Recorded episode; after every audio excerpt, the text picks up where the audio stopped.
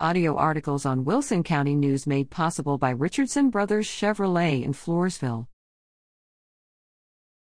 Passengers take off while officer interviews driver, leading to chase. A traffic stop in Elmendorf took a strange turn July 9 when the offending vehicle left the scene while a police officer was questioning the driver. An Elmendorf police officer had stopped Jesus Flores of Converse for a license plate violation in about the 7,100 block of South Loop 1,604 East.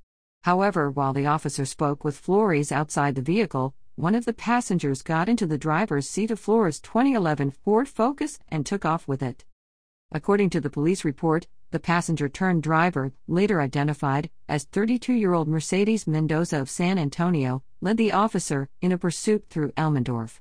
While the pursuit was in progress, she switched places with the second passenger, later identified as 33-year-old Jose Sanchez.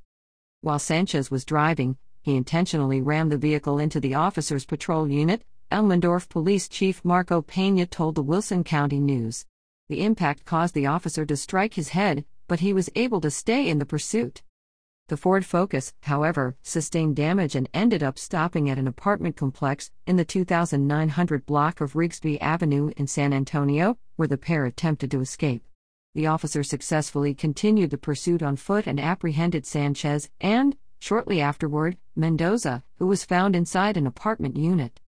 Mendoza was arrested and charged with evading arrest or detention with a motor vehicle, unauthorized use of a motor vehicle, evading arrest or detention on foot, failure to identify as a fugitive, gave a false name. She also was arrested on a warrant for theft. Sanchez was arrested and charged with aggravated assault against a public servant, unauthorized use of a motor vehicle, evading arrest or detention with a motor vehicle. He also was arrested on a warrant charging him with a parole violation for aggravated assault with a deadly weapon.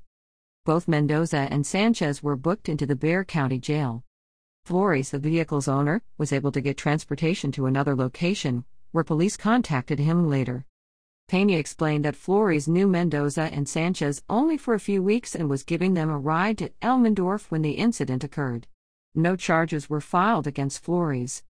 Mr. Flores did not give consent for Mendoza or Sanchez to use or take his vehicle, Peña said. He was the victim in this case. Grips at WCNonline.com.